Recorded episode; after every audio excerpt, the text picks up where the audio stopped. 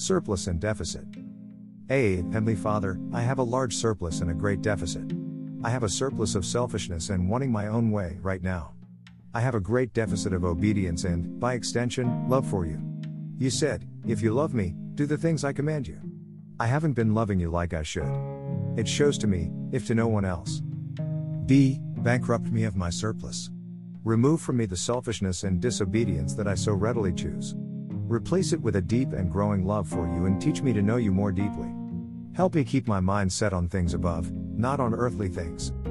C. God, I feel small and needy. I need you infinitely more than you need me. Yet you chose me before I knew you. Amazing. Hold on to me.